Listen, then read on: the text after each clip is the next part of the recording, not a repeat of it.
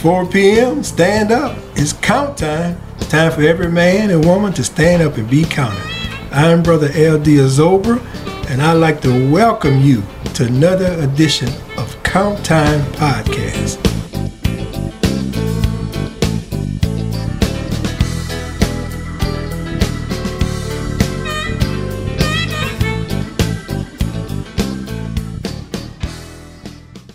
We have a legendary, the man himself, come up, built up himself out of coming out of the country. Ain't no stopping him now. He's still going strong. Which about 25 now, Coach? At least. At least. least 25. now we got the legendary coach, Roger Cador. Welcome to Count Time.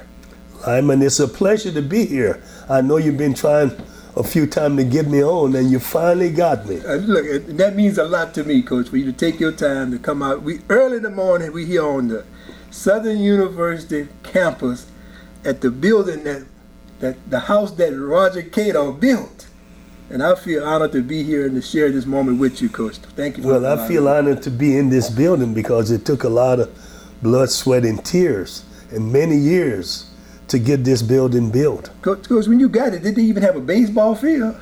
Not even a baseball field, nowhere to practice. I mean, you know, but it was built. This was a, a situation built for someone like me, a challenge. All right. You see, and that's really what it was a challenge in 1984 when Dick Hill hired me, and they had nothing. And the challenge was you make it happen. You build a field, you get equipment, you recruit good boys, and you win. And all of those things fell into place. And uh, no one thought that I could build, get things built, a field and a clubhouse and other things that I did. Because the administration was fighting me. Oh. They was fighting me to keep me from doing this. So you, you, had, you had to fight the people who, who say we're gonna hire you to do a job. Not not Dick Hill. Not not You- the except, except Big Hill. It was away the administration away from athletics. They just didn't get it, and they took uh, an attitude. We never had it. We don't deserve it, and that was the attitude But coach, that they took. this place had one of the greatest baseball history in the history of baseball, Lou Brock, and they would not invest.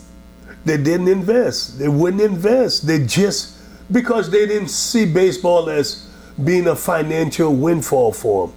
They saw it as a, a, a burden because you, you weren't making any money and you had to pay out scholarships, you had to pay salary, Okay. you had to pay travel.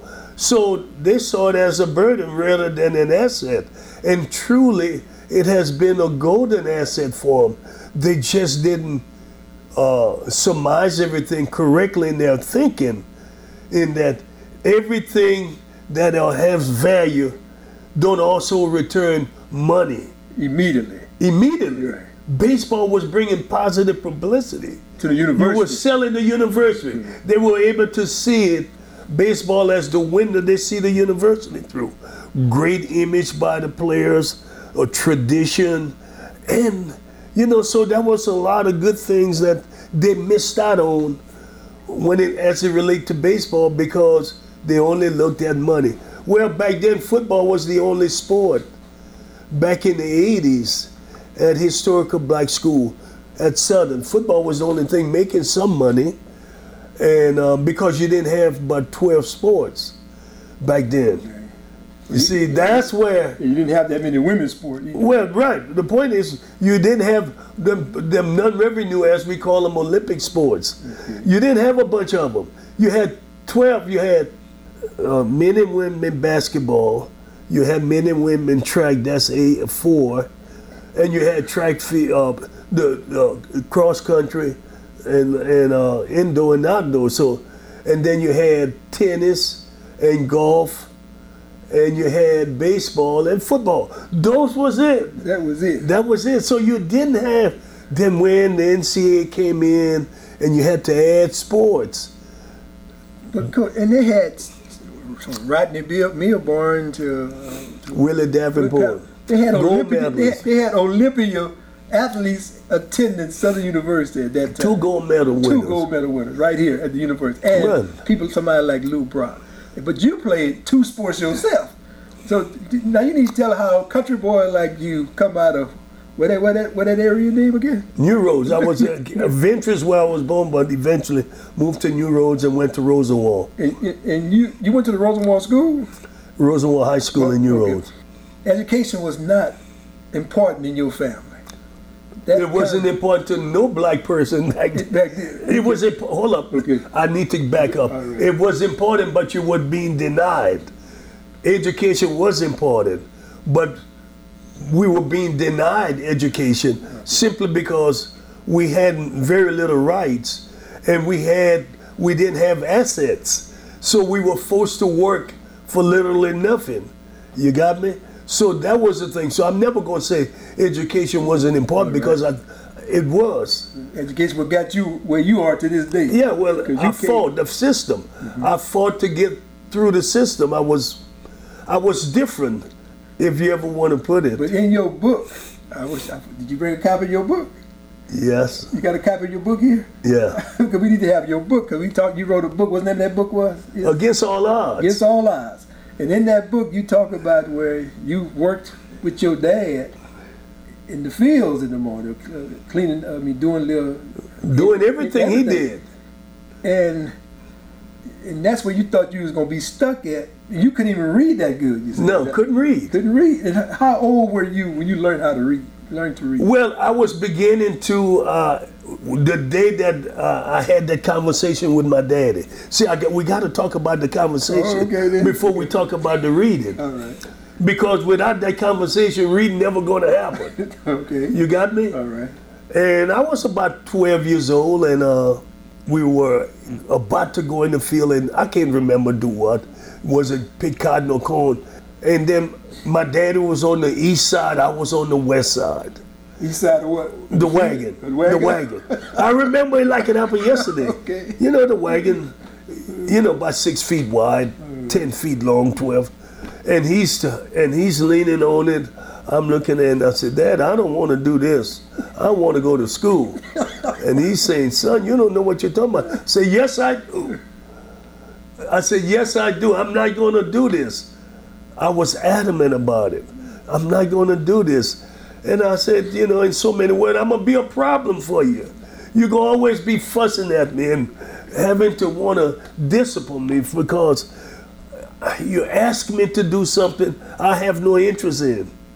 And I said, plus, we're never going to be able to make anything from here. we working for free.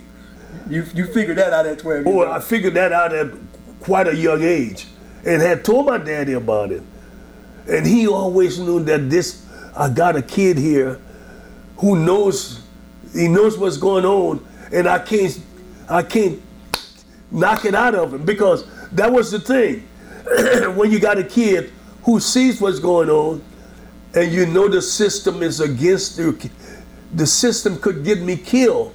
You know, I could literally be killed. That's what would happen when someone like me start being Ch- start challenging the system. challenging their Yeah, system. yeah. That's the best way to put it. He knew that at a quite at a young age, maybe seven, eight years old. I was talking stuff. Uh, hey, let's buy pick pecan and go buy uh, property. And you know, he said, "Son, what are you talking about?" I said, "We." That's the only way we're gonna be able to make it. And uh, I'm sorry, I'm hitting on the That's table. okay, that's good. I'm preaching. yeah. So uh, I was always a little off everybody else there, and people were telling my parents I was crazy because I was different in that regard from everybody else. They were all accepting the system. So once I convinced my daddy that I had to go to school, reluctantly, he said, Go, boy, go. and boy, you talk about a relief off of my shoulders. I mean, simple word as go, boy, go. Okay, then. See, in, and if he was alive today, I would tell him those very few words not only freed me, but freed him. Let me tell you why. We were unique in that area, in that everybody had 10, 12 kids. they were producing a lot of kids to work for free. You know, that's what the man requires. You got 40 acres, you need a lot of kids to work the fields. We only had three kids. There was only three kids in our family. You only had three. We had a small family, and I was the youngest of the three. Now, now name, name, the- name the other. the other My the- sister named Betty, my brother named Henry. Now, what was your dad and mom name? My mother name was Eunice, my daddy name was Expert. But they call him Expert because he was so good. It was Expert. It's a different kind of name, but they call him Let's spell that name. E X P R T Expert. Oh, okay. Expert. That's the only name I ever knew him by because that's what everybody called him. You see, everybody had a nickname too in that area. And that people lived and died. I never knew their name because I only knew their nickname. That's the way it was in our community all over, probably. What was your mom maiden name? Badly. Batley. So, you, but your mom, They all grew up in the same area. Same area. There was no medical care. I never saw a doctor until I came to Southern. That was the first time I ever saw a doctor. Okay. You got me? You just the you know, my daddy was the doctor. If we got ill, he fixed something up and he got as well. He could go get something and put it together. So, so he, he knew what, what to go get out of the uh, field. And, uh, Yeah, we they had they knew they knew certain things would cure certain things. Right. They call that what they they call that uh, urban. They use they Herb, they use herb. herb, natural herb. Nurt, natural. They because they figure if it wasn't a heart attack, Now, did you well, did you know your grandparents on your mom or dad's side too? yeah, I knew both of them. Both of my grandfathers. My dad, daddy lived to be 96. My f- mother, daddy got to be 95. Now, my my grandfather, on my mother's side, was the one who I got to talk to. I had, I was fortunate again. There were two people, other than my daddy, I talked to. Two men. One was a barber who lived next door, and my f- What was the grandfather barber name? uh, Money. We call him Money. His name was Stafford Nelson. Stafford Nelson, but we call him Money. Okay. And Mozart Badley. Moses uh, was my grandfather, and he ran the bar. The uh, bar. So, remember, where do places people, black men, go and talk? When they go to the barber Barber. and go to the bar. And those are the men I got to talk to growing up. And I got to learn a lot because they knew stories.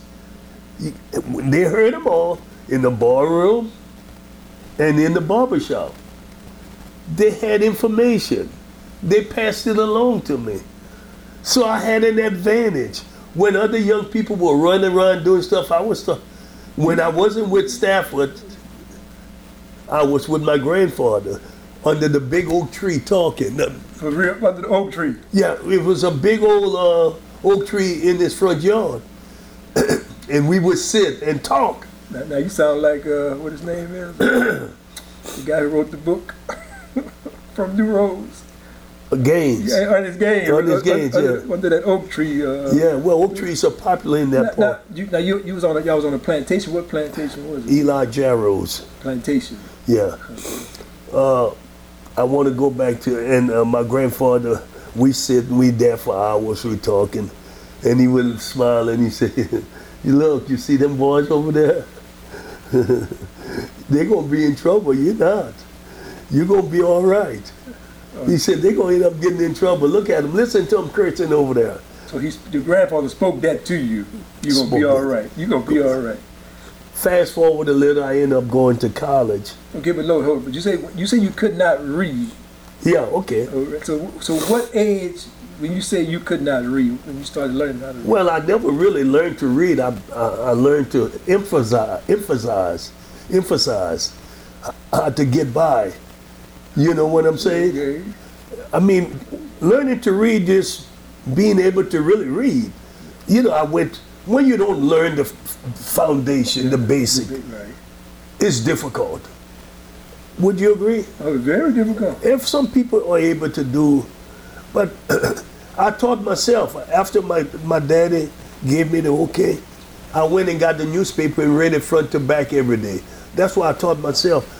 Keep in mind, you they didn't have time to teach me in school. I had already missed it.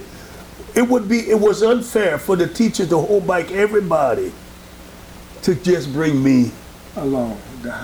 Why do that to everybody? The one guy that they there, you gonna have to find a way, Finn, to catch up. You got me? I understood that. It was never an issue.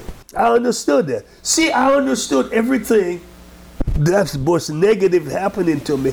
I understood why. And it wasn't all my fault. It was the system mm. that I came up under. Put me in that peril. You got me? It put me in a bad situation. So I knew I had to find a way to fight out of it. I did the very best I could. And they socially promoted me. You know what I'm saying? This is what they did. They probably did it in your area too. Oh yeah, I was. I, I, I guess I learned to read a little to get to get by. Yeah. So. Well, I couldn't even get by to be honest with you. You couldn't even get by. I'm talking. You talking about 12, 13 years old. Well, I could. I had learned. I hadn't gone to school. I was going to school for one month out of a year. So you didn't go to school like seven, one, nine months out of the year. We went in December, January, the two coldest months of the year. That's it. That we're working the other ten months when school was open. We had to work. Well, Not many work? kids in my area went to school. Not many of them. They all were in the same boat. You have one a speaker here, here and there, where kid, the parents send their kids to school. Find a way. You got me? But it wasn't, you know, my brother went to the fourth grade. Now my sister graduated. That's unusual. The girl ended up graduating, the boy couldn't go to school. Well, he could have. He made the decision not to. So that's really what happened. But you know, all I did was uh, I just kept fighting, fighting along. You know, sort of like you, Lyman. You're a fighter you know, you know, we fought, we had difficult moments. You got me? Mm-hmm. But you fight to, and that aided me in so many other things in my life.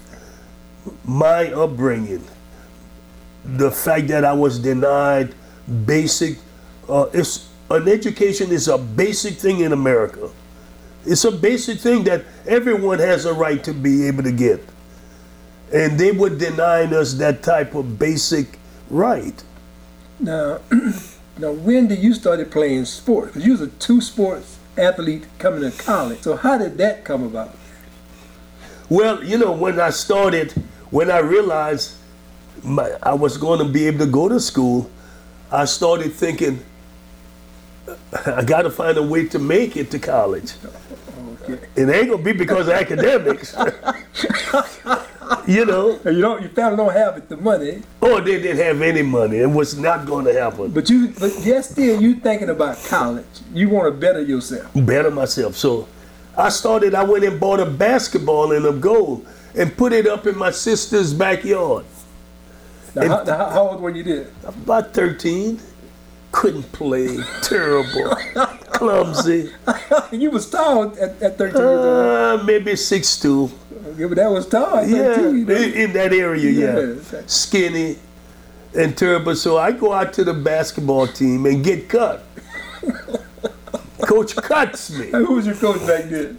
Roosevelt Collins. He's the only coach who coached me who is still alive. He's 87 years old. Okay. And he and I talk all the time about this. Okay, you know, we talk about it.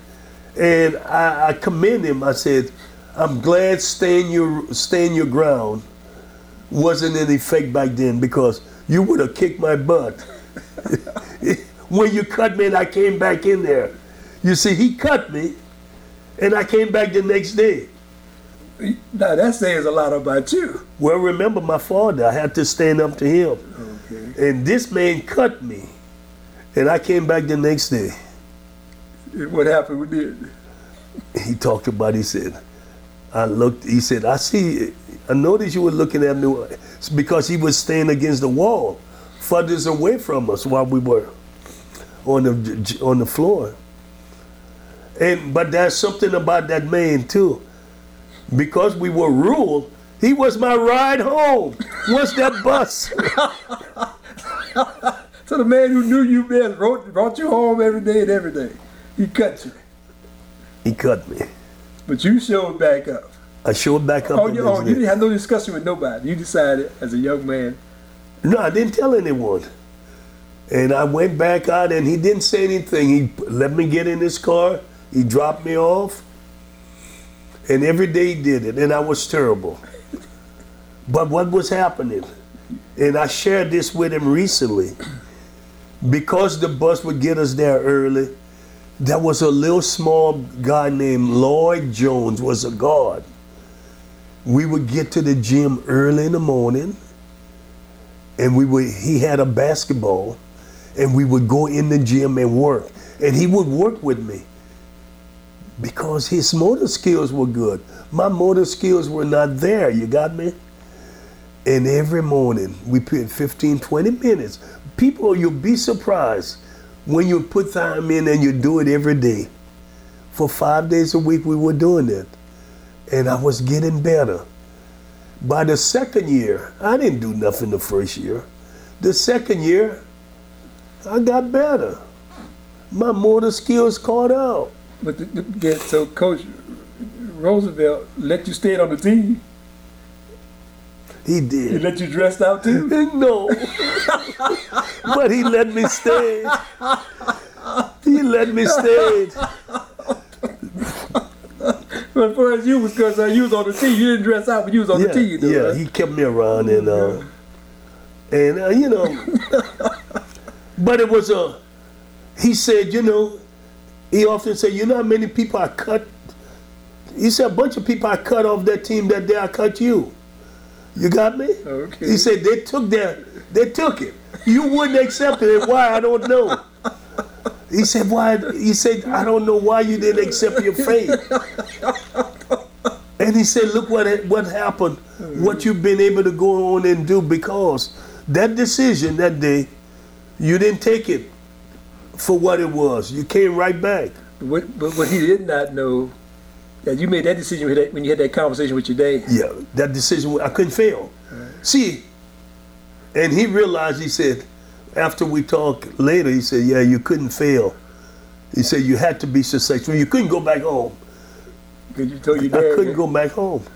Because I asked my daddy to give up the only thing he ever knew how to do was farm. That's all he had done all his life. Uh-huh. He had to give that up.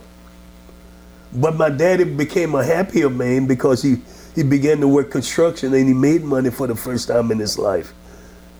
So He you- was a happier man. So we both profit okay. from that decision to leave. Yeah, because it, I guess your dad figured out my son, 12, 13 year old, got enough sense to realize that this is a dead end, this is a dead end job, Yeah. dead end process. We ain't going nowhere. And before my daddy ended up dying, he was able to see me coach, and he knew. He was so happy that he knew the decision made back in 1963, sometime around that time, that it was the right decision. You got me? It was the right decision. That boy made the right decision. You know, and he, he probably said, I'm glad I didn't go and try to fight him to show I'm the father. I make the decision here. You got me? Sometimes that's as parents, that's what we want to do. You got me? We mm. want to tell our kids, I'm in charge here. You're not. But it was something of more powerful. It was a powerful moment that that that happened in people's life. You know, me telling the story could never let you see how powerful that situation was. Him on the east side of the wagon, I'm on the west side. He's looking at me, he's staring me down. He wants to win. He's the father. He wants to be correct. I'm the kid. Parents want to be correct when there's a debate with their kids. You got me? Especially when they say, "Who in the hell he think he knows more than me?" Hmm. But that wasn't what the powerful moment was. You could see the spiritual value coming to, out of me into him. Not making my daddy weaker, but making him stronger to be able to say, Go, boy, go. See, that took a lot of You see, because there are moments when people think that they're they're becoming becoming weak and losing, but it I could I could very much see th- th- what I was saying to him. I mean, just think about it though, uh, Lyman. The more I, I've thought about that situation, what a great setting. That wagon. It gave separation. It created the separation to be able to talk where nothing violent could happen. You got me?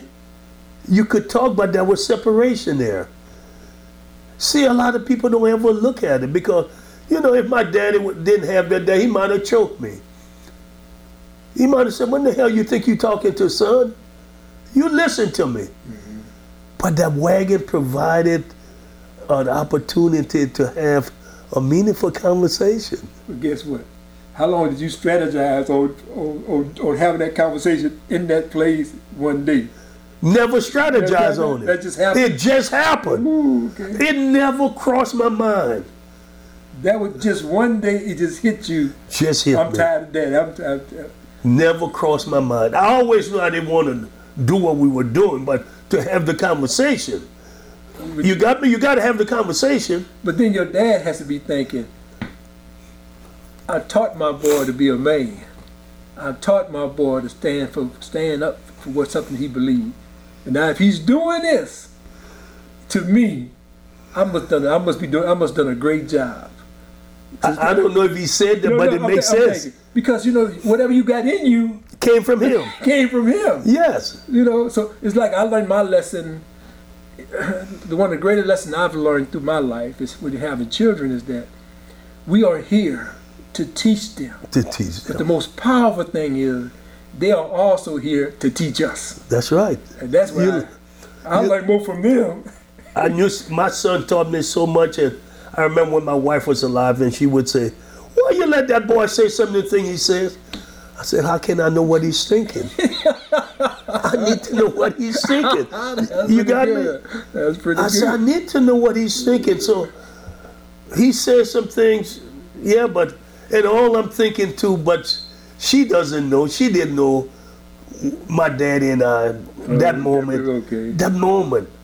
You got me? So you had to give your boy that same opportunity. How you gonna strike him down and not allow him to rise up and be the man that, that, that that's the only way you found you. That's the only way I found myself, and it made me because then I knew I had to. I had to go out there and be successful, but I didn't fantasize about it. I knew I had to go to work, and what did I do? I went and worked and bought a basketball, put the goal up, and went to work. See, that's see asking for a chance and getting it, and not prepared to make it successful. They say opportunity preparation opportunity. Yeah. Preparation meets opportunity. Uh-huh. See it. So when you start looking at me, I didn't just ask him for that. I knew I had to be successful. And when the man cut me, I knew that I couldn't go home. No, but you and you put but you put time in both. You put time to learn to read and to get better at sports. yeah. So fast forward now you just coming your Can I second tell you? But I can I go back with the reading and the sports All right, then let's go. because they work hand in hand together. In my situation, every day I used to read the paper. Well, I ran a mile to go get the paper, ran a mile back. So for sports purpose, yeah, for sports purpose, I'm building endurance, which I didn't have. You got me? Okay. So that was the sports part of it. The paper was You had to go a whole mile. Where, where did you go to get the paper? at the uh, general store. You, you go buy it or you just go pick one up? I bought it. Bought it? But I can tell you, you're going to like this even better. That newspaper, Uh-huh. the man passed in front of my house. I could have just stopped him and give him the dime and get the paper. Why would I let that man take that paper? All the way back to the store. Because I knew I needed to run and get stronger, build endurance. I, I was an asthmatic patient as a young kid. You got me? Didn't know it, but that wasn't. But I realized now I had asthma. So I had to build endurance. So I let the man pass, and then run and go get it Every day. every day. every day. Isn't that a beautiful? You see, most people couldn't couldn't do that, wouldn't do it. And people were telling my mother I was crazy. But there was one, there was a white lady who ran the post office at the general store. She was the daughter of the own of the Eli Jarrow. And she realized it was I was different. I would even come and mail a letter periodically, mail a letter off to somebody. That you wrote? Uh huh. Try to write. Let me put it, you know. Uh, and uh, one day, because her brothers were so ugly acting, you know, she, because they probably would fuss at her if they saw her talking to a young black man. You got me? So she, the opportunity presented herself. They went around and she said, "Don't let my brothers kill your kill your gold. Don't let them kill it." Now, now, how old were you and she at the time? I was probably 14, 15 then, because I was getting better. Remember now, You in two years I made a lot of stride, physically and mentally. You got me? I made a lot of strides. I began to get stronger and gaining confidence. I like confidence. I could speak better now. Remember, my first language was not English. I want to talk about that too. It was Creole. That's what we spoke. You know, we I didn't I didn't grow up speaking English. You I spoke, spoke Creole. they still speak Creole in New Orleans. In uh, New Yeah, Orleans. not as much because everybody's dying. And I I know very little words now. I used to speak it fluently. Okay, then. so you, so you didn't, didn't keep it up then. No, didn't keep it. When I go to places like New York and uh, and Miami and some other places on the East Coast, and they got a lot of Haitian people because we are Haitian.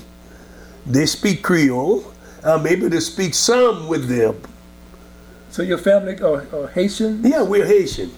They didn't know I had to go and show them the genealogy, but we are we are from the Haitian, and probably people in your family, because what they did when they brought the Haitian people to America, there was a, a road that came through Florida, New Orleans, uh, uh, the Terrebonne parishes, uh, Pericope Parish, into Lafayette Parish. What parish you in? St. Mary? St. Mary. They're in there. They ended up in Breaux Bridge. How Okay. far you from Breaux I'm about 40, 40 miles from yeah, you got some Haitian that came in there. I don't. I think we more from like the West Africa, Senegal. Okay, could be, those areas. could be. Because I never, we never. There was not too many people in the in the area where I grew up that talked Spoke. about. No, spoke talked about being Haitian. A lot of them spoke. Nobody spoke. Nobody spoke. Talked about Haitian where I grew up No, they didn't. Oh, until I went and showed them about ten years ago. so you did. See, I didn't know. I didn't know I was Haitian until ten years ago. That's amazing how we don't know our background. Didn't know. it. There was never any interest in finding out until I took my son to the library on a Bluebonnet, and I went in the genealogy department. He was doing a, a, a research, and I went And then the lady said, "Oh, you're Roger Cador. Are you talking Come about, on in are you, here." Are you talking about what's the name of our friend? there? Jordan Smith. Doc, yeah, Jordan. Uh, J- Jordan Smith. Uh, I, it's, a, it's another name. I know it's another. Jordan Woman Smith. They and I interviewed her. I can't. But, uh, Yeah. but Edna Jordan Edna, Smith. Edna Jordan Smith. Yeah. Yeah, so I found out and I saw a lot of things in there, and I said, wow, was really interesting. So, me not speaking English was another drawback. And you know, it was a drawback. So when I talk, it was different. And kids, what they do, they, gonna- tease. They tease. They gonna laugh. And they laughing, you know. Did it hurt? Yes. But I said they're right. I could always put it in perspective. Why they're doing it makes sense. Because that's what they see. You got me? And I was able to, because I was a loner, it, it, it was easier to, to digest. You got me? It was easier to deal with. I could go in my private moments and understand why they were doing it. I wasn't having someone telling me, man, I will go kick his butt for talking. See, I didn't have nobody telling me that. Okay, they encourage you to do something otherwise. all I had was encouragement was, you're right, you got to get better. See, that was my encouragement. So now, now, now, now back. you spoke Creole, so you didn't know how to read, nor write, nor speak English. so you had a whole lot to overcome. That says a whole lot about you. You made up your mind. You was going, you gonna learn to speak and write, and you're gonna learn this language. I'm going to learn to make it. I'm going to make it in America. I've you know, a lot to overcome. And now, so you, the second year you got better. What you were like in the ninth grade now? Uh, now I'm in the tenth grade. tenth grade. Now, so you're getting better at basketball. Now, how where baseball coming in? Well, baseball was a little funny situation here. Some of my teammates we playing basketball, and the basketball season is over with, and this is going into my junior year. God said, "Let's go out for the baseball team." I had not played baseball, but you know we played in the yard. You got me? Yeah, you play stickball. Stickball. Yeah, I y'all play stickball. I said, okay, go out. And boy, I'm hitting this ball. And I make the team. it wasn't like basketball. You hit the ball. Oh, was I hitting it? it was so different than basketball when I struggled so badly. Didn't struggle that much in baseball, but there always have been really good baseball players in my family. My brother was really a good player. My dad is, his brothers, they were good. So you played around with it for all your coming up. Yeah, in the summertime. And uh, so uh, so I make the team. I make that doing team. And things really work out. I'm hitting the ball, I'm hitting the I'm the talk of the thing about it. You know, even my senior year there was a couple of professional scouts came to look at me. So so now you figure I got it going on. I can do something now. I can do something. But I was really getting good. I got really good in basketball because that's where my focus was. Well, there was a guy by the name of Joe the Pro Simpson. oh, the White Castle. I know Joe the Pro. We used to have some monumental battles when we played against each other. And every scout that came to see him, Saw you. All right. no, he told them about they need to come see me. Oh, Joe told him that? Yes, he said, you need to go see the guy. And, and the, the people came. But when they saw my grades, it was all over. But he said, I have to give Joe the Pro credit. Not how many high school players going to do that. They're only thinking about who? Themselves. Joe Pro promoted you. He promoted me as a high schooler. He told him, go see him. and that boy should have played 20 years in the NBA, but he didn't. He- Yeah, he was a pro at, in the eighth grade. That's why they call him Joe the Pro. I mean, he was just one of the most fantastic talent I ever saw. So, what happened? Nothing because no grades. Then Southern baseball.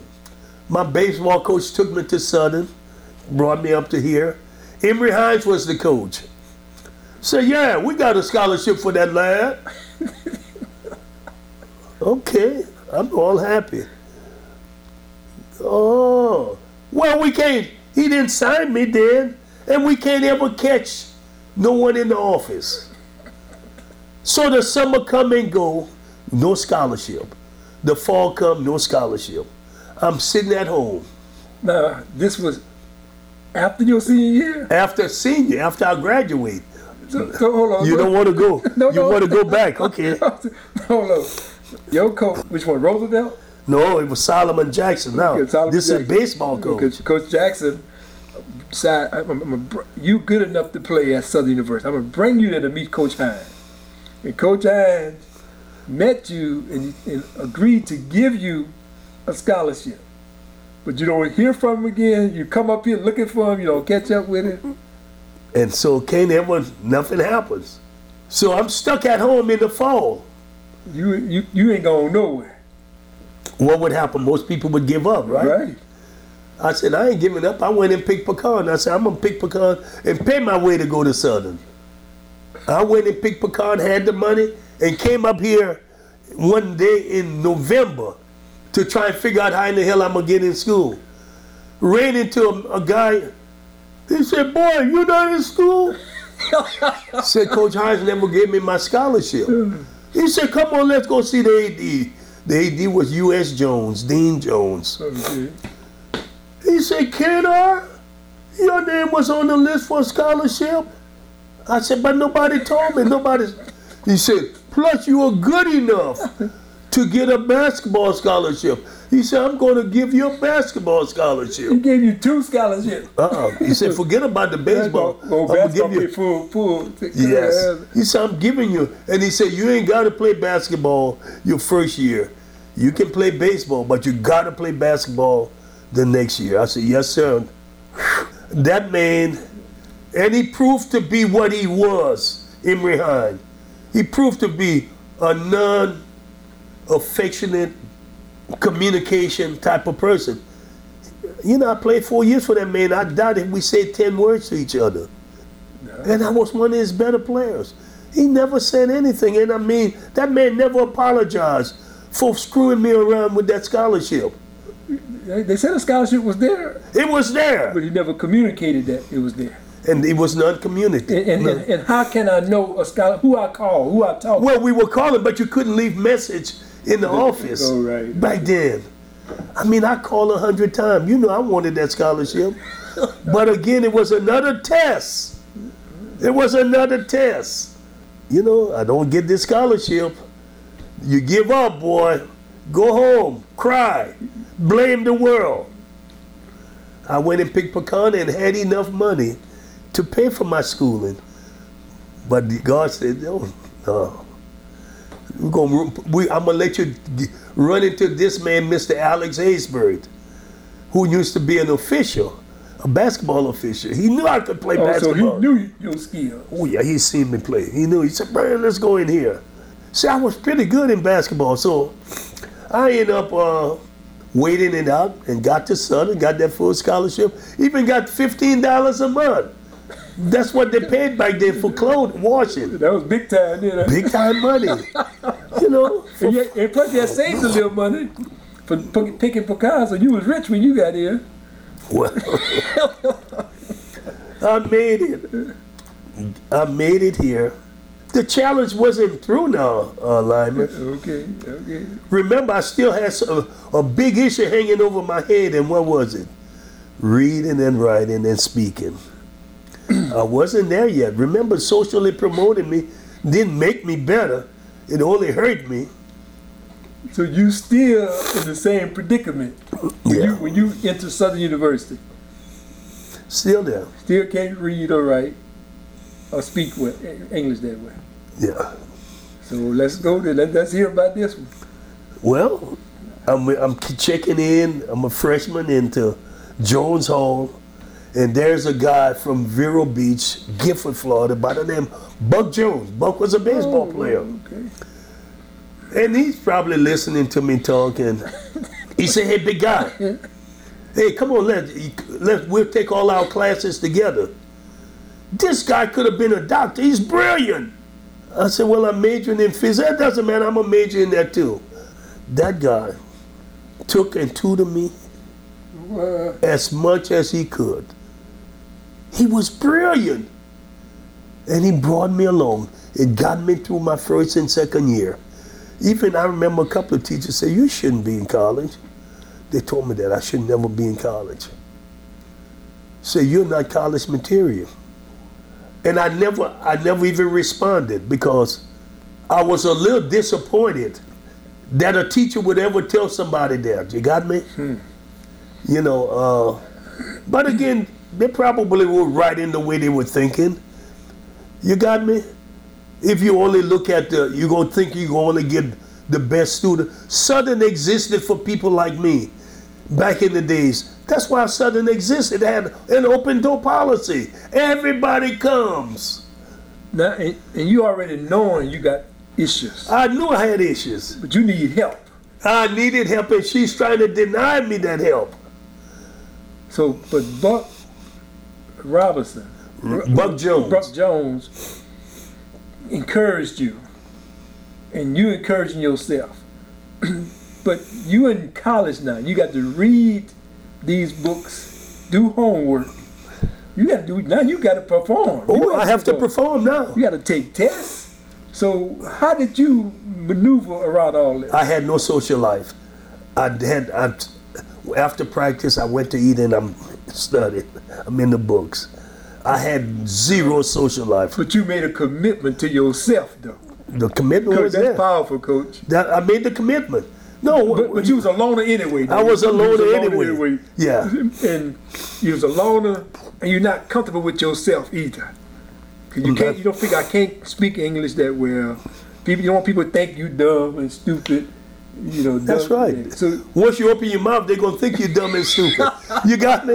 And that's what they were thinking about me. And there were some people every now and then, a, a young lady said, "Oh, you have such a beautiful accent," you know. And this is, I wasn't getting that kind of love. You got me? I said, "Where the hell you from? Speaking that way." Where in the hell are you from? Oh my goodness. So, but you see, let me tell you, by working hard, and I, I barely, I barely scaled the, see the line to be eligible. I stayed eligible, and something by the time I was a junior, it kicked in. Got really good, and by the time I was a senior, I made the honor roll. you made the honor roll. You doing right? Coach. You made the honor roll at Southern University. You, I made the honor roll with commitment. You stepped your game all the way up. Stepped it up, man. That, yeah, that had to be a proud moment, Coach, for you to, to get to that place when you, in your mind, you still was questioning yourself. You have to be questioning yourself. I was feeling good though, because I, you- I had made a commitment uh-uh. to forget about a social life, academic, athletic. Remember, I'm playing two sports. On top of that, I'm playing two sports. keeping you busy. The other thing is that when I was on campus, I never missed one day of class. Never. Not You one went, day. to, you went to all your class. Every class I went to when I was on campus. And when we would go out of town, I made sure I went and tell all my teachers, we'll be on a road trip. I won't be in class. Because you took care of your business. I understood what it took to be. I understood what it took. I had to go above and beyond. I had to make sure I got cross all my, uh, uh, dot all my I's and cross all my T's. I couldn't, I couldn't stumble. You see what I'm saying? When you can't stumble, you gotta. There are things you can do right that'll help you. I realized I could not stumble. You're going to be out. That's right. Now, who were some of the great athletes you played with at Southern University? Well, you know, Harold Carmichael and I played basketball Big seven, six foot seven Yeah. wide receiver. Harold Yeah, we played. Uh, you know, I played with uh, uh, Danny Goodwin was one of the great uh, uh, baseball name in baseball. He's the only player in the history of Major League Baseball that's been the very first player taken in the draft twice. 71 out of Peoria High School in Illinois by the White Sox, and 75 by the California Angels at Southern University. So he, I played with him, and uh, you know, I was in school with Rodney Milburn, and we were really close friends. Yeah, Rodney was. I like Rodney. Rodney you know, a Rodney was guy. really good people, Yeah, he was a good guy. sweet, kind person, and the guy was an Olympian, but to go Never to never no knew. people you would never have known that, and that's the kind of person I'm talking about. You know, he he never wanted to let people know I'm a gold medalist. He never even wanted. He just was a normal, a life kind of guy. You know, You was over here with my partner Jubilee Dunbar. Jubilee Dunbar, yeah. Wide- wide receiver. Isaiah Robinson and uh, who was a great player in the NFL. Uh, I remember Jubilee and I had classes together. Mel was Mel Blount still here? Mel Blount had just left Okay. before I got here. That's amazing. All the great athletes came through Southern University back then. No, that's amazing. It's a lot of them. Uh, Man can shackle the hand, the man can shackle the feet, but only you can shackle the mind. The mind is always free to travel wherever you dare to take it. Welcome to Count Time.